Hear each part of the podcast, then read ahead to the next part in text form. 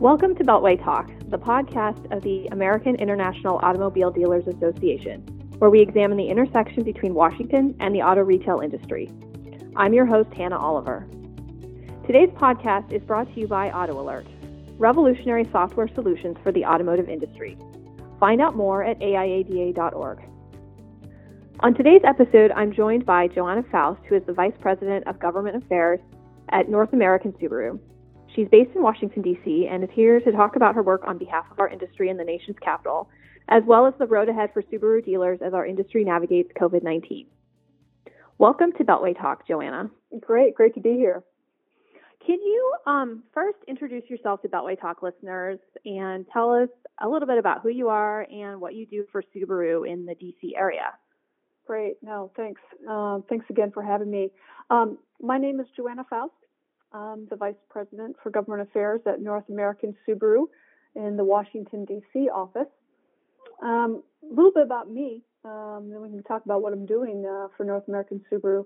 A little thing about me is um, I'm from Michigan, so I'm native Michigander. And you know, growing up, I, I knew how important the auto industry was to the state, but you know, didn't really have a plan in mind at the time to, to have a career in the industry it was in college really that I became involved in politics and got my first job working on Capitol Hill. And then after mm. about 10 years working in the government, I transitioned over to the private sector and began my career in the automotive sector at Daimler North America's Washington office. And it's been about a year now ago that I had this fantastic opportunity to join North American Subaru in Washington and lead its government affairs office sounds like you have a lot of experience um, working in the auto industry here in DC. Do you have a favorite part of that? And are there any highlights that you'd like to share with Beltway Talk listeners? Sure. I, I will have to say, my favorite part about working in the auto industry here in Washington, D.C., is really the people. You know, you, you kind of hear that, and it might sound like it's, um, you know, cliche, but really is it's a it's a close knit group of people who do respect each other and are really passionate about the industry. Um, the auto industry is obviously a competitive industry, but we have a great collegiality and there's great friendships amongst the, the companies and the people in Washington D.C. And I think that really is my favorite part about working uh, in the industry uh, here in Washington. It's a small town, um, so we we know each other pretty well. Mm-hmm. Yeah, I can definitely um, understand how that is the case. Um, can you just tell us a little bit about what your job entails in the day to day? And I'm sure that yeah. has changed obviously in the last couple of months, but kind of give us an idea of what you do on the daily basis. Sure. There's really four, I would say, primary missions of my job at Subaru and my role. First responsibility is helping the company navigate through what can be pretty choppy waters when it comes to government policy. And to do that, you really have to build and strengthen your relationships with lawmakers and their staff. Third is educating those policymakers about your company, its people, its mission and values. I find it's a lot of education. It's almost, you know, they, they say a lobbyist, but a lobbyist really is an educator. Uh, and that's one of the roles of this job. Uh, and while a lot of the job is interacting with lawmakers and their staff, another part of the job really requires me to translate what's happening in Washington and the state capitals back to the company with really an assessment of its impact and, and why it matters, uh, managing expectations. So, you know, a lot of it is educating, uh, analyzing, developing um, some of these public policies are important to the company. Mm-hmm. Um, have there been major changes to your job and what you're dealing with since COVID 19 started?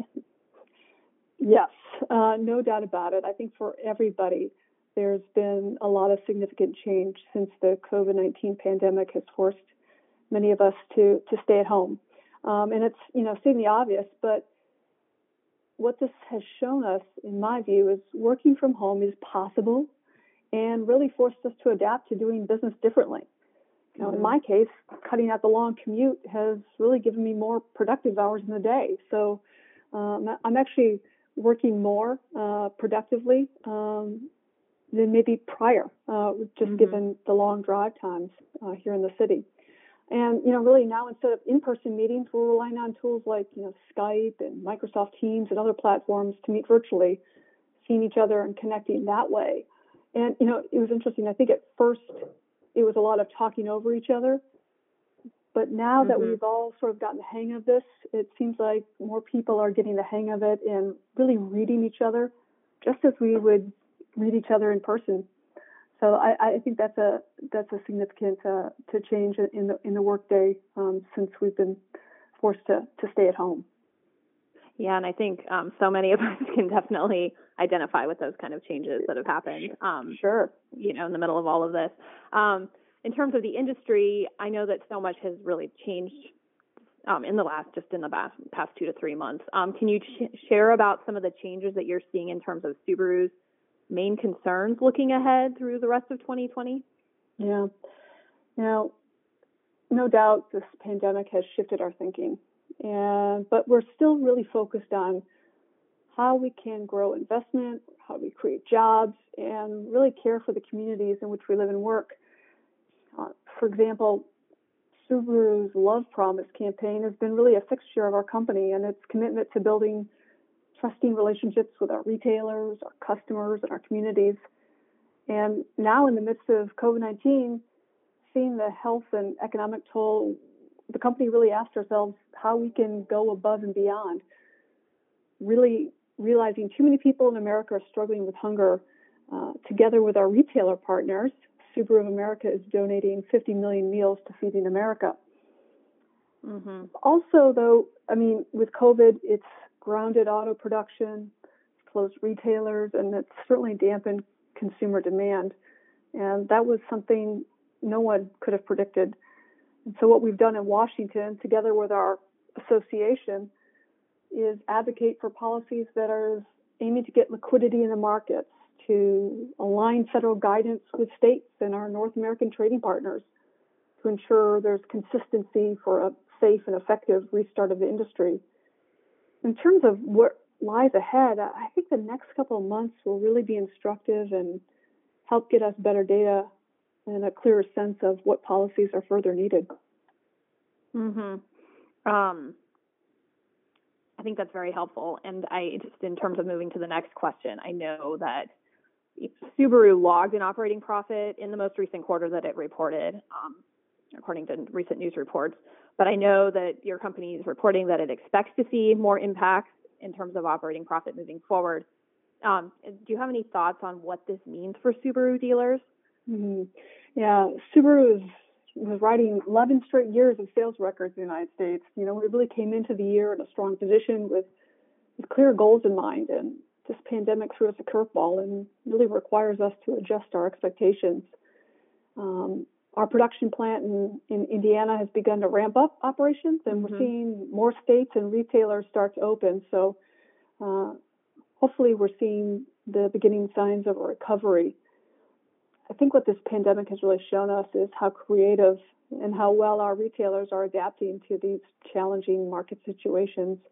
You know, Subaru retailers are using online tools to reach out and respond to customers doing things like contactless pickup and delivery vehicles and, and other ways of helping customers safely purchase or, or service their vehicles. Mhm. Um, and I just want to take a minute to talk to you about the, you know, since you do work in Washington D.C. Mm-hmm. from a policy and legislative standpoint, what are Subaru's main priorities through the rest of this year? Right. As we look to the rest of, of 2020, our you know our main priorities will continue to focus on how we're going to promote economic growth and job creation and really advocating for those policies that's going to help advance vehicle safety, technology, and environmental goals. You know, advocating for free trade policies that mm-hmm. help encourage investment is, is a top priority for us. You know, as we see more economic data come out over the next few months, uh, we'll want to use that data really to gauge, together with our trade association, what may be needed to bolster consumer demand. Mm-hmm. Um, and finally, um, what do you want Subaru dealers to know about what your company is doing right now? I know this is an incredibly challenging time for everybody, um, but how can they be involved as our industry works to recover and move ahead? Yeah. Well, retailers are our partners, and together, you know, we really do have a great brand with a deep and loyal customer base. To that end, our you know our team in Washington is working to help ensure there's clear federal guidance in place to help retailers safely reopen for business. We're going to continue to advocate for policies that help the retailers and our suppliers access that needed liquidity and really work towards measures that, again, help improve consumer confidence and demand.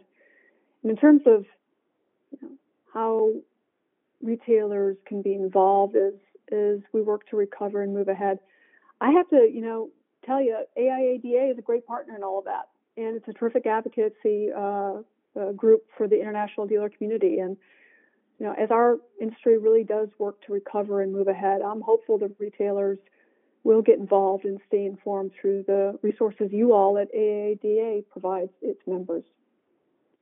Yeah, definitely. Um, well, I want to thank you for joining us today. Um, before we wrap up, is there anything you want to add for Beltway Talk listeners? Well, I just want to say thanks again to AIADA for inviting me to participate in this podcast. Uh, I've had the pleasure of working with many of the folks at the organization and certainly know firsthand how informed and effective the group is here in Washington. So I look forward to continuing with you, uh, particularly on matters involving trade policy in really the months and, and, years ahead. So I just want to say thank you again, Hannah, for the opportunity, and it's been a real pleasure. Look forward to working with you. That concludes this episode of Beltway Talk. As always, thank you for taking the time to listen in. If you're a dealer, make sure to check out our COVID 19 resources on our website, including our Auto Talk webinar series at aiada.org slash coronavirus. Join us again next time for Beltway Talk.